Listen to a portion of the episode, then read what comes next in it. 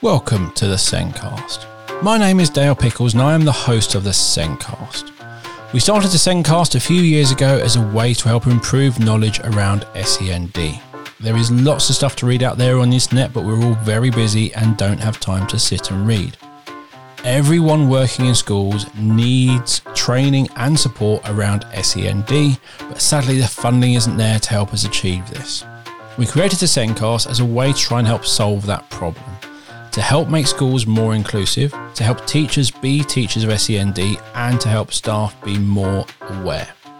The Sendcast is also a great way to get the same consistent messages to schools and parents. Every week on the Sendcast, we have a different guest on to talk about something they are passionate about. This week, we're talking about using story writing and reading with pupils and parents to help parents understand their child's emotions. I'm discussing this topic with my guest, Dr. Trisha Waters. Tricia is an educational therapist and the director of the Centre for Therapeutic Story Writing. The Sendcast is created and produced by us here at B Squared. Over the last 25 years, B Squared have supported schools to support students with SEND.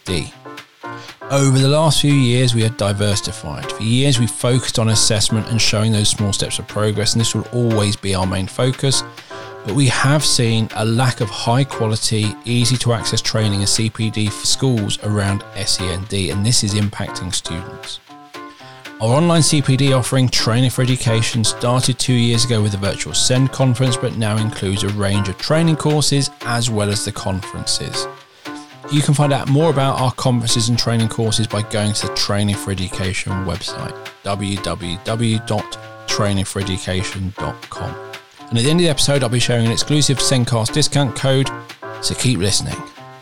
Now, let's get on with the podcast.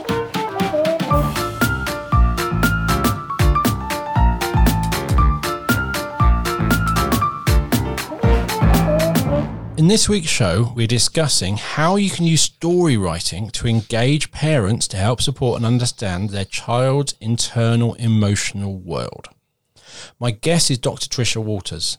Trisha is an educational therapist. Trisha began her career supporting pupils with emotional behavioural difficulties, and after that, she moved on to leading the MA in SEN and inclusion at the University of Chichester, and is now the director of the Centre for Therapeutic Story Writing. Welcome to the show, Trisha. Hi, Dale. Thanks for inviting me along. You're welcome. So, we've previously discussed on another podcast uh, therapeutic story writing groups. But today we're focusing on how you can use a similar approach that focuses on reading to help parents understand their child emotional concerns. Okay, so as Dale mentioned, for quite a while developed therapeutic story writing groups, and um, in a sense, Story Links has grown out of that, and it was spurred on by my experience with uh, a little boy who I'm going to call Owen, not his real name.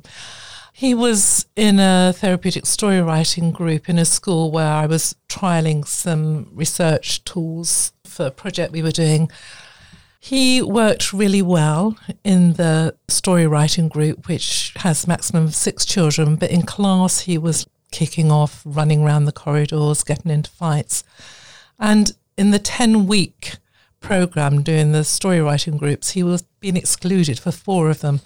And on the last time he was excluded, he was standing outside the head teacher's office and said, Oh, please, miss, can I come and do my writing? He was a little eight year old boy. And he had to go home on that occasion. But it made me start thinking about his needs and how to support him. He had very poor literacy, but he had enjoyed the writing. And I spoke to different people in the school, secretary, some of the teachers, it turned out when he was four, he'd been taken into care with his younger brother, who was two years younger than him.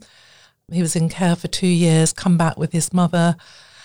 And there really seemed to be a bit of a blame game between the school and the parent. A number of members of staff said, oh, while he's still da da da with his mum, he's never going to sort out and he's a sweet boy, but nothing's happening. And I asked the head teacher how his relationship was with Owen's mother. And he said, Well, she comes gunning for me once a day. And he said, No, twice a day. A poor relationship with the school. And so I thought about what could we do here? And um, the therapeutic story writing groups focus on supporting emotional well-being while also developing writing skills. And I kind of had this idea that we could use reading as an attachment promoting activity.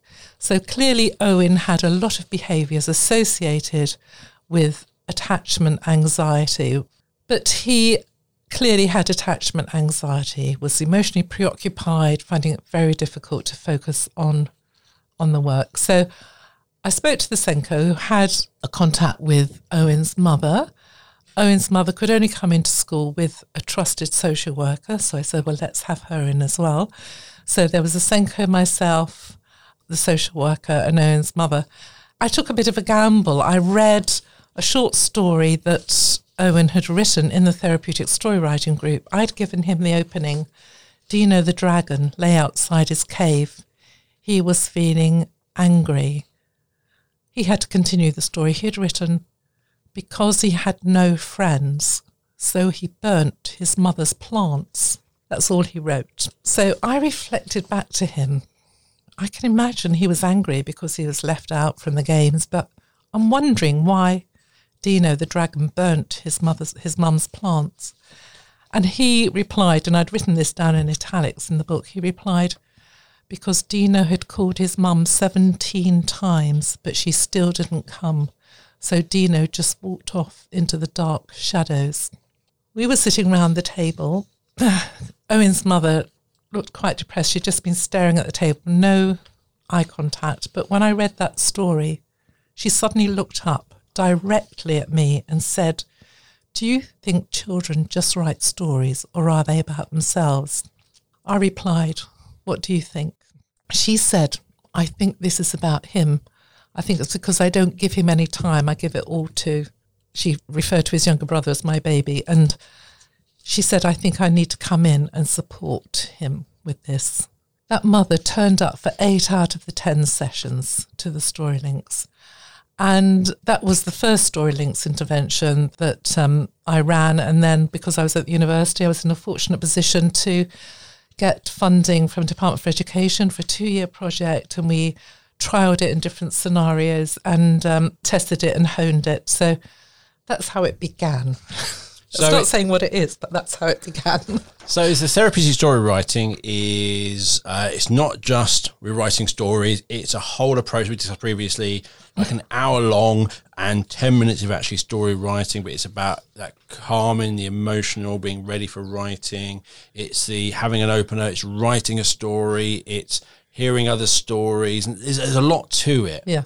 And in this situation, Owen had gone through this process and written a story, and now you're actually reading that to the parent, yeah. who's able to reflect on what well, is this story? Yeah, what is it I meaning? Mean, what is it telling me? Well, it was more using the story to show, if you like, Owen's need for the parent to help, yeah. you know, through the story, which she was able to pick up. And this is a very interesting point because it's at adolescence when we develop metacognitive thinking that we can actually read metaphor, story metaphor.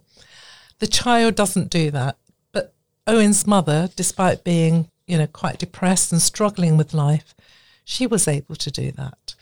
And StoryLinks really works with that. It works with putting the parent in the adult position. A lot of children and parents I've worked with, the child has become what we can call the parentified child. The child is almost can be almost bullying the parents sometimes. I remember one little boy I worked with who was eight, lived with his mother and his younger sister. They weren't allowed to sit on the sofa.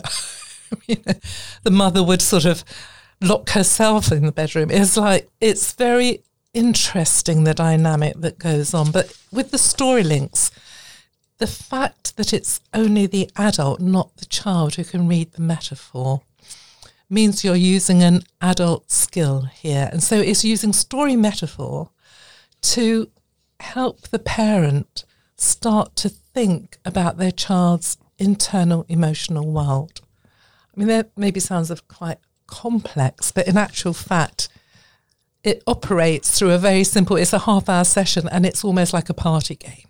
Yeah. I will start the story.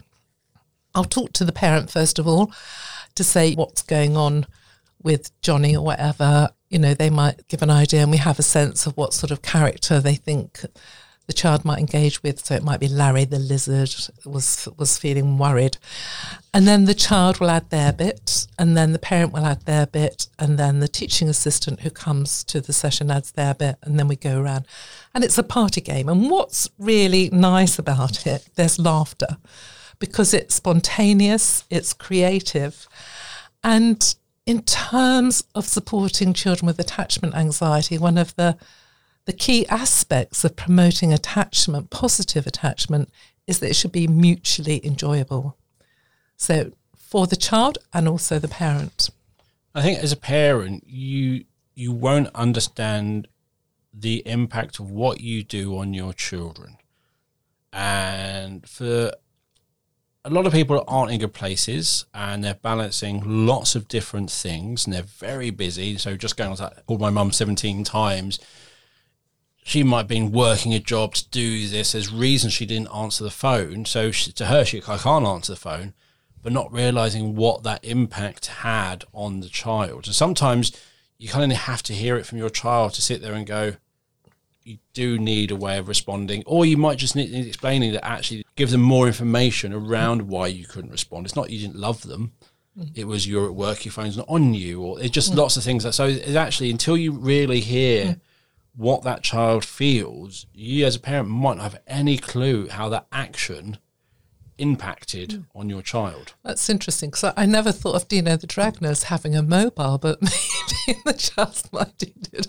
I just thought of him roaring across the mountainside, but who knows? Yes, but I just, I just, I, I, I literally, when I was saying Dino, I'm, I, when you could say it's, it's a metaphor, yeah. I'm literally picturing a boy yeah. who's at a park but yeah. no one, none of his friends, he's calling his yeah. mum on the phone yeah, and she's not sure. answering. because that's how I sure. heard it and sure, visualized Yeah, yeah. And why wasn't the mum answering mm-hmm. the phone? What was the reason?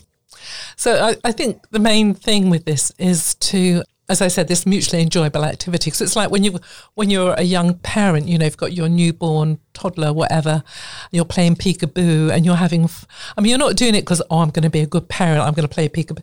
It's fun. Yeah. It's got to be fun for the adult and fun for the child. And a lot of the parents who we engage with Story Links have actually been, you know, what can go in the category sometimes called hard to engage parents perhaps the ones who don't turn up to the, the parents' evening, and sometimes, not always, but quite often, parents whose main interaction with the school is around poor behaviour from their child.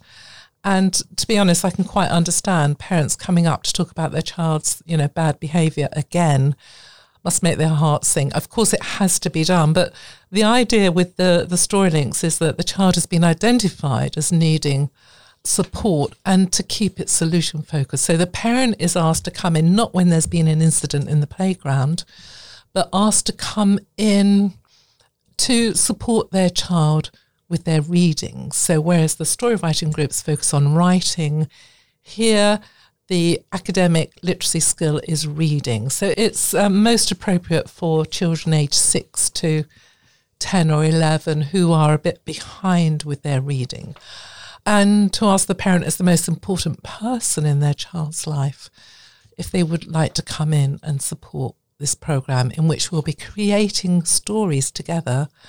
So we'll be thinking also about the feelings of the character in order to help their child understand perhaps their own feelings and to be more settled in school.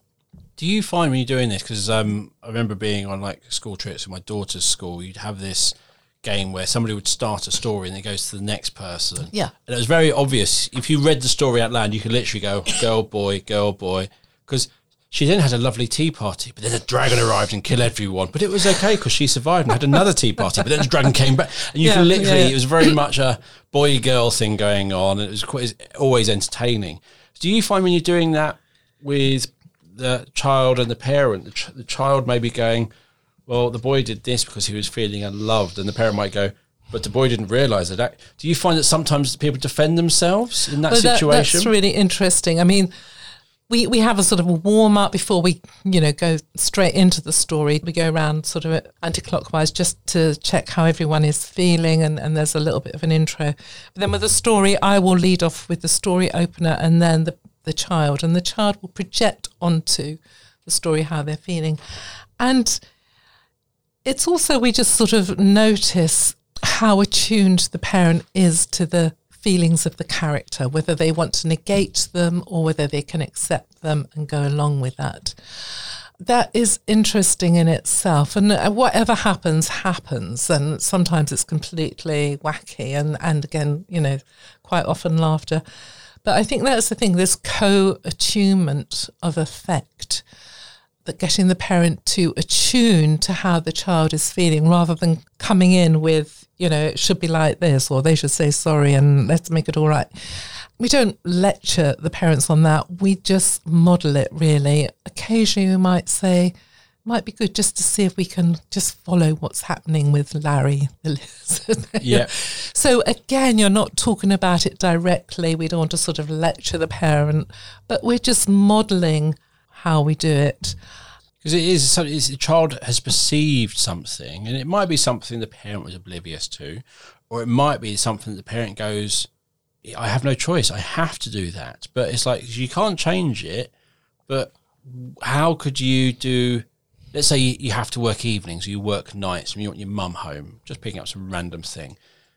Your mum has to work nights. That's the job. That's you can't really change that. But okay, so how can you make the child perceive what is it the child needs that you're not fulfilling by being there and how can you fulfill that a different way so i suppose it's sometimes the parent will be going well i've got to work nights or his the dragon's mum has to work nights the dragon's got to deal with it and that's not that's that because she's got the pressure and not mm. really might not be realizing the impact mm. of the child mm. whereas you might another parent going okay didn't realize the impact I, i'll change jobs. Hmm. Probably never going to happen hmm. because life is life. But they might be able to then sit there and go, okay, so I can't change that. So, but let's have some quality time before. Yeah, exactly. Or let's try and get a routine or something yeah, exactly. going which reduces yeah. the anxiety yeah. and they help. Because thing is, you can't always fix everything in just one thing. No, no. That parent being aware of how that child is perceiving that. Yeah, yeah. So there's two things that you know come to mind there. One is I talked about that co-attunement of affect for positive attachment. The other thing is this co-construction of meaning, how the parent can help the child make sense of the world. So yeah. at the beginning of the session, there's five minutes just with the teacher and the parent, and also five minutes at the end. So it's quite short with the child, only 20 minutes with the child, which is mainly the story making. And I will ask the parent, you know, how's Johnny been this week? What do you think about this story opener? We may have discussed that the previous week together. And getting the parent to start to think in the metaphor about what the child's experience has been. So, you know, one parent said, well, he's been really great recently till his cousin came to stay. So we think together in the story about perhaps we can have another dragon, Bruno, come to the cave. So thinking with the parent about what we could put into the story that reflects their child's experience. And for quite a lot of the parents we work with, they haven't seen that as a skill they can use in thinking about their child, this story metaphor. So I assumed that it's kind of a session where the child and the parent are present the entire time. So is there time time where it's just you and the parents? Yeah, five minutes at the beginning, five minutes at the end, just 20 minutes with the, the TA comes in with the child. So it's kind of like five minutes of feeling the ground where yeah, we yeah. are and discussing the, what the story is going to be and how he's been this week. You know, another time, a boy who had a lot of anger issues, you know, was doing really well. And she said, yeah, she, he was doing great. But on the estate this week, a load of kids came out, started calling him names. So we were doing a dragon story, and so we decided to have these other dragons come and call this dragon, you know, green spikes, green spikes. So just to the, see how the child the parent thinking about the child's experience and how we can take that into story. Yeah. That's nice. And at the end, you got that five minutes. So is that kind of sort of discussing how the child responded or and asking the parents? Yeah, so. well, keeping it really open. Um, what did you think about the story this week? You know, how do you think it went? And then in the, the beginning five minutes the next week, because the parent, uh, when they come onto this intervention, and it's 10 weeks. Obviously, it's a school resource. There's a TA involved as well. They have some work to do in the week with the child. The, the parent is asked to agree to hear their child read the story twice at home in the week. And that's quite significant. When we did the, the two year research project, we found that two thirds of the parents we worked with had actually never heard their child read. And by the end, two thirds of them were hearing them read at least twice a week. I mean, they were asked to do that, but they'd got into the pattern. At the beginning of the session, we also say, How did the reading go this week? It hasn't always gone well. You know, maybe the book got thrown across the, the kitchen or da da da. So there's a gentle discussion, again, not lecturing the parent, but saying, you know, what might work better, guiding them gently towards snuggling up together on the sofa or under the duvet. Did you enjoy hearing, you know, your child read? And if they've got other siblings, you know, perhaps they were doing it while they were cooking dinner or something, what could make this a, a more relaxed experience? So again, this links to attachment theory because physical proximity promotes attachment. So that snuggling up together. Generally, time is such a big, important yeah. factor to your children. Mm. They want some time with you. They want you to engage with them. So if when you're story writing, you're literally going, right, come on, story time, we've got five minutes, go. That's not going to be a good no. start. If you're cooking, oh, I've got 10 minutes while I do the peas and or I peel yeah. this just read to me while I do yeah, this. Yeah. That's not going to be no. there. So it's no. actually, I suppose you're slowly coaching those parents to understand yeah. is you've got to devote some time and you've got to be able to approach that mm. time mm. positively, happily. This isn't getting away with anything else. You yeah. want to be here. That's what you're really trying to coach those parents slowly into and then hopefully as they get try and get there, they'll see how their child responds. Yes, exactly. Because if you are doing that, generally most children will respond positively to that, mm. and that will hopefully then fuel it, and they'll see that actually that went really well. Yeah. But it's, it's helping someone try it and be yeah. confident in trying it. And it's just two 10 minute sessions a week. You know, it's not a huge thing. There hasn't got to be any written or anything. It's just hearing their child read. And then in school, the child works with a teaching assistant on the story again and reading it through. And there's scaffolding in terms of their reading skills. The next week, the child's asked to read the story. The teacher running the group will make a note of, you know, perhaps which word families need to be practiced a bit more or whether it needs to be a more complex vocabulary or simpler. Sometimes we use paired reading. So it is, as well as addressing the emotional needs of the child, also supporting their reading skills. Yeah, it's like we talked about story writing. There's so many, there can be so many barriers to writing. Mm. And in reading, there can be so many barriers. Yeah. So, does it actually anyone want to listen? Do what does it matter me yeah. reading? If no one wants, yeah. no one wants to listen to me, why should I read? Yeah. So, some children, one of my daughters loves reading. You mm-hmm. can lose her for a week with a book. My other daughter just won't read. And even when she was like year five, I would read to her, not mm. a simple books. We're talking full on mm. Harry Potter sized books type mm. thing and she loved the stories, but she just didn't want to read. Mm. So I mm. would read to her, and she loved it, and we mm. talked about it. But you, so you've got to help them want to read. Mm. You've got to help them.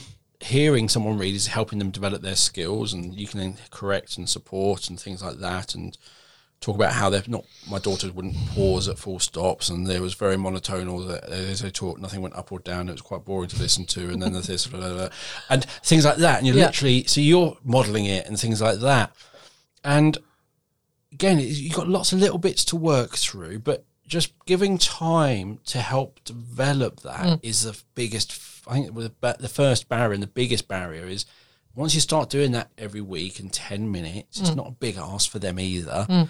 or for you listening, mm. it's not a small bit, it's a little bit. And we enjoyed it. We might have talked afterwards, or we, mm. or we did something else afterwards, which was enjoyable. That's another good thing. If you do something reading, mm. you read a book and then you discuss after, it's, it's a nice feeling. Mm. That will then want them to read more. Because if I read and then this happened, the more I read, the more that will happen. So you get like an emotional connection to reading as well. But the more you read the more you will want to read and the more stories you'll want to find, and it hopefully will grow mm. on its own. What we found is that the story, interestingly, as well as going home and the parent who's coming into the sessions hearing the child read. When we did the research, what was interesting, especially when there were parents were separated, the story was going to the parent who wasn't living in the family home and they were getting an input into the story. That's good. And wanting to add something for the next story in school. And also grandparents. So it became this positive attachment object, this story going around the family uh, in quite a number of cases and everyone getting involved with this story was very interesting. And it was that, something new that I wasn't expecting. That could be huge because I, I, I bet some children who feel when their parents are split up that they're passed from parent to parent like an unwanted suitcase. It's your turn to take the suitcase. You look after it for two days. I'll collect it in two days. It's kind of how some children, mm. I think, feel because I've seen parents do things like that, or you hear things, you're going, how does that child mm. feel? And mm. the language they use when they describe each other is mm. things like that. So if you do that with that parent and they put a lot of effort and the other parent doesn't, is it because they love me less? Mm. Whereas actually, if both parents are putting the same thing in, the same effort and they're both engaging, that is going to be a huge confidence boost to that child that both parents love me, mm. both parents want mm. to engage with my learning and want to listen to me read rather than only read with dad or only yeah. read with mum. Yeah, it was, it was, very interesting that, you know. There's a, there's a really, yeah. it can get really complicated. yeah.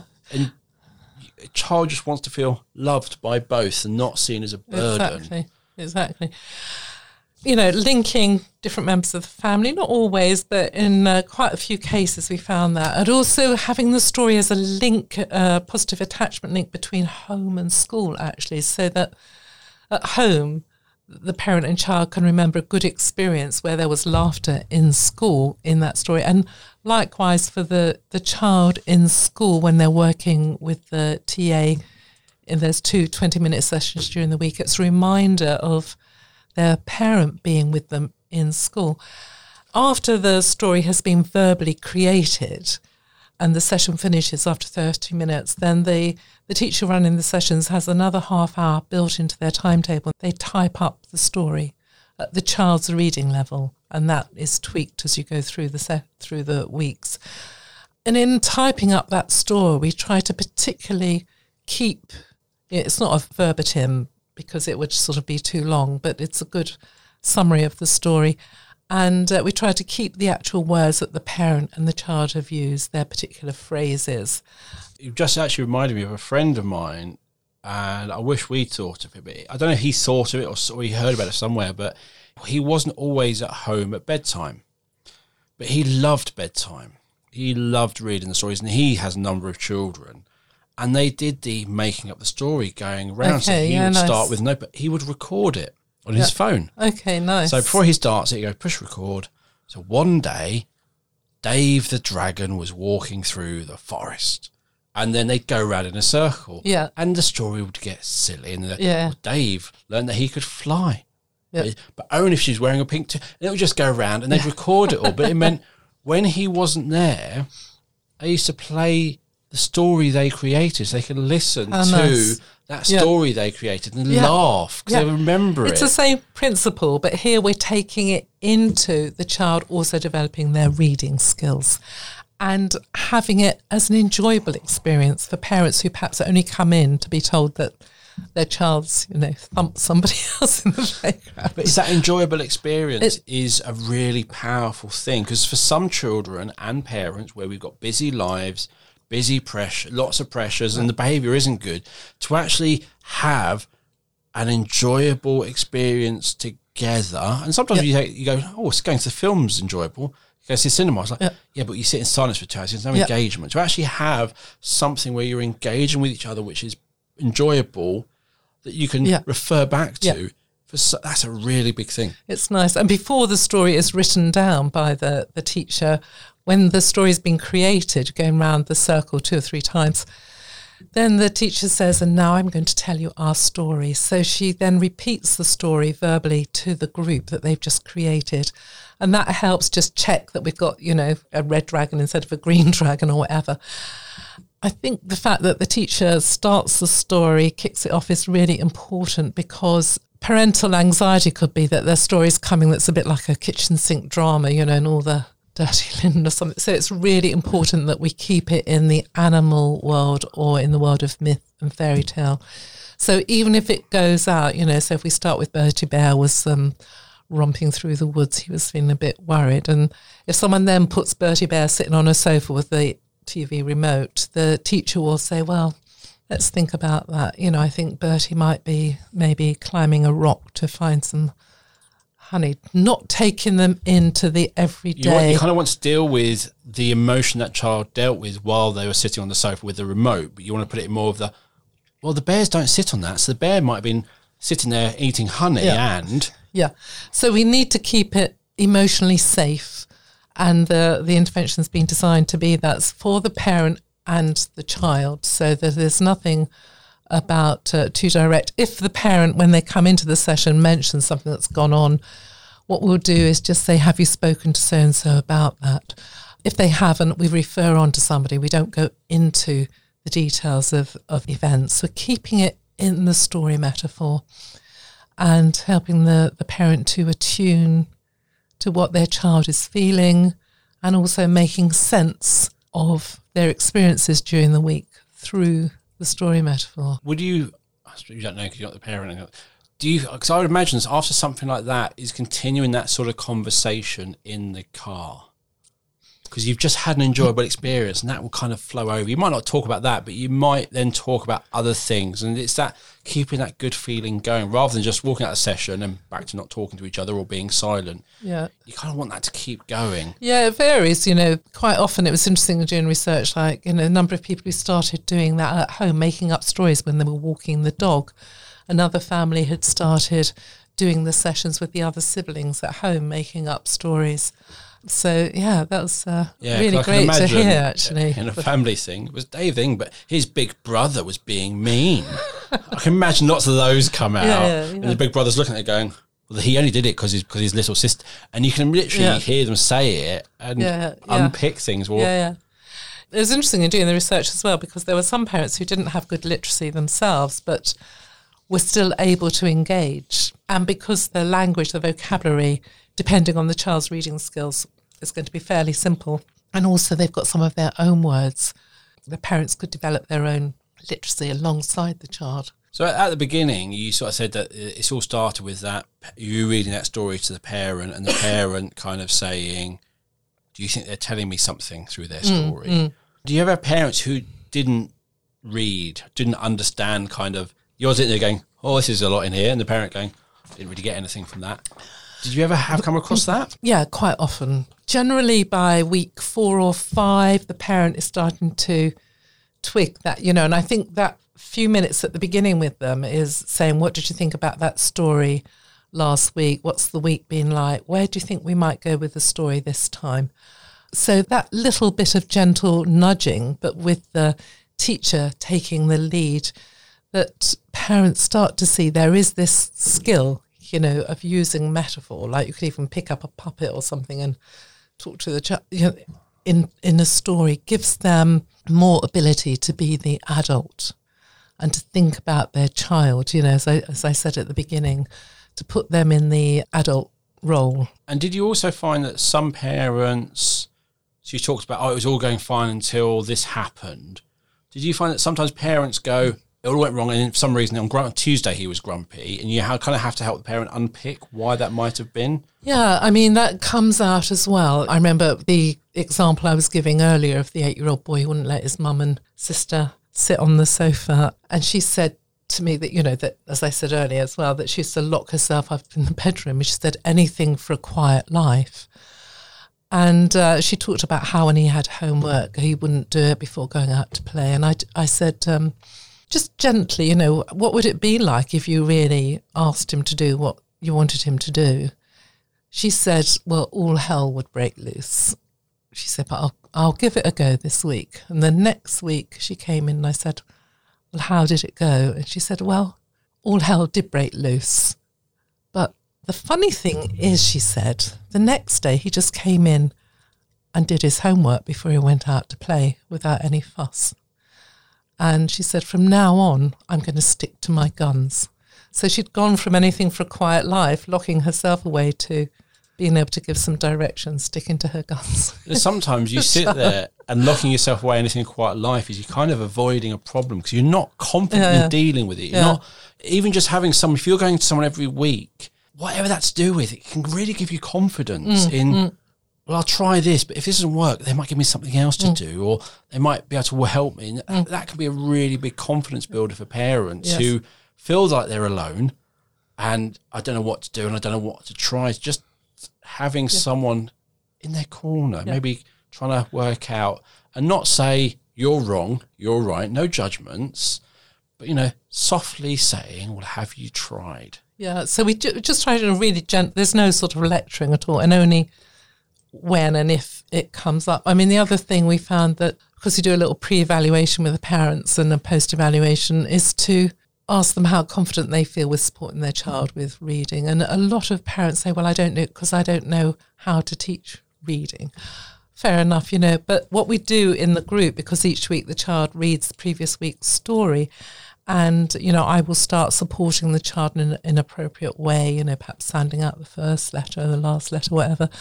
And the parent just notices that. So you're not telling them; you're showing them You're modelling it. yeah, modelling it. And then at some point, usually the parent starts taking over, and then we just let them do that. Because it is, you, when you think about it, you learned to read a very long time ago and you don't remember how you learned to read. So, how are you supposed to, as a parent, know Yeah. how to teach someone to read? You Yeah. kind of want someone to Yeah. model it for you. Yes. That's yeah. the problem, is especially if, if you've got an older sibling who has children, you might Mm. watch them go, Oh, that's how you do it. And you'll watch it and then you'll be able to do it. But if, if you are, you don't have that opportunity, Mm. you've not seen that, you are feel like you really are, I don't know Yeah. what to do. I won't try. yeah. yeah. That's that's the easy thing. We all do. If I'm not sure, I won't try. It's a fun and very powerful way to work, actually. And one of the the key people in the group is the teaching assistant because the teaching assistant also brings from the class teacher how the child's been during the week and lets the parent know that and the child knows that's going to happen. And also, the teaching assistant has those two 20 minute sessions during the week to work on the word level, sentence level of the, the piece of the story that's been co created. And the child then also has time to illustrate the stories. And at the teaching assistant sitting alongside the child is quite key because then there might be just some general talking alongside, and the, the picture will often deepen the metaphor. Yeah. And we found that because the teaching assistant is coming along to the sessions, doing those two extra sessions in the week, they often become what I don't know if you know the work of Louise Bomber, what she talks about as the substitute attachment figure in school, which is really important. And that often creates quite a bond between the teaching assistant and the pupil. And sometimes the schools we find are moving that same teaching assistant up to support that child because they feel It's a good That relationship. security. It supports them. Yeah. It's that dependability, consistency, yeah, expectations are managed. Mm. You know, yeah, there's a big, it's a big benefit. And it's what everyone needs, and it's what most children get at home, Mm. but not everyone. And I suppose with this, you're trying to help create that at home, that more dependent, that consistent, the attention. But you can have that's the TA in school can provide that as well. Mm. Yeah, and I think they've been involved in this creative, quite often laughter um, promoting activity of creating the story. They hold the the book where all the stories are kept and the pictures are kept, and at the end of the ten week intervention, we make a really nice book that the child can take away, you know, share with the class, share at home. And hopefully it's the start of something which will grow. Mm. Big thank you for coming on the show today. Absolutely loved talking about this, um, learning about this, and I can really see the benefit of getting that parental involvement and hearing the story and creating the stories.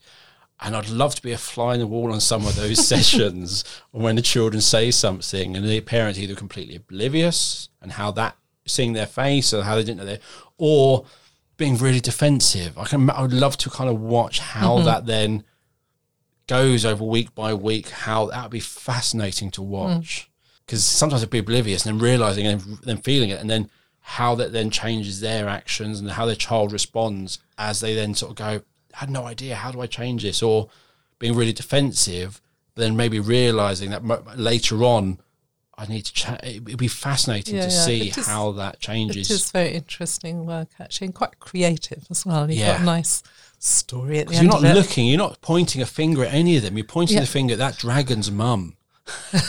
You're not necessarily pointing your finger at the dragon's mum, you know. You know, you're literally looking at. Oh, in the first story we did, yeah. You're But, literally um, going, well, that dragon's mum should have picked, should have answered that call If he had a mobile. if he had a mobile. Didn't even think of roaring. You How out of didn't? touch I am with dragons. Oh, really? Okay, good. Um, but yes, you literally, I be because you're not pointing and saying you're, you're literally going, well, this dragon is a bit unhappy because of this. His his mum didn't do this, and you're not looking at his person going, well, how could you not? There's none of that going on. no, I think getting away from that blame game, it just doesn't benefit anybody. No, because you don't know why that person. It's fine. not- You don't know why that person isn't available. You know, I've worked with parents who've been bereaved, you know, lost their husband in pregnancy. The people have all sorts of reasons why they haven't been able to bond with their child, you know. There's no point blaming them. It's like, what can we do to You can't sit there go, well, you should have done this. It's like, well, you've not gone through their emotional journey. no, you've it's not just gone through about what let's go from here. Yeah. and be positive and be creative and solution focused. And even Um, then, you're not telling them what to do. They're kind of listening to their child, informing them what they need. So you're Mm. not telling them. You're just giving the child a kind of a platform to air how they feel, and the parent a chance to listen to that, and then hopefully themselves decide how to fulfill that need. Yeah, and also on that level, but also on another level, we're also helping the child to, to read. Yeah. You know, so there's a basic level as well that we're addressing, and anything else is to be a plus. it is. It is. Thank you for today. You've given me a couple of links. I'll be sharing those in the show notes, and I'll be also sharing your contact details. And you can find the show notes where you got wherever you got the episode from, but also on our website. Thank you for listening to the show. If you haven't subscribed already, please do subscribe. You can find all the links to subscribe across the different podcast platforms on our website, which is www.thesendcast.com. Please follow us on social media. On Twitter, we are at the Sendcast. On Facebook, we are the Sendcast. On Instagram, the Sendcast. And please let others know what you think of the podcast. Please share this podcast with as many people as you can. And before we go, I would just like to remind you to check out the Training for Education website. You'll find a number of guests like Trisha from the Sendcast are also speakers at our virtual Send conferences, or they may have recorded their own training course. Training for Education is a great way to get CPD to all staff around SEND that is effective and affordable. Visit www.trainingforeducation.com for more information. And as an exclusive gift to Sendcast listeners, you can get 10% discount on the virtual Send conferences, future or past, just by using the code SENDCAST10. Thank you for listening. We'll be back soon with another episode of the Sendcast. It's goodbye from me. and goodbye. Thank you. Bye.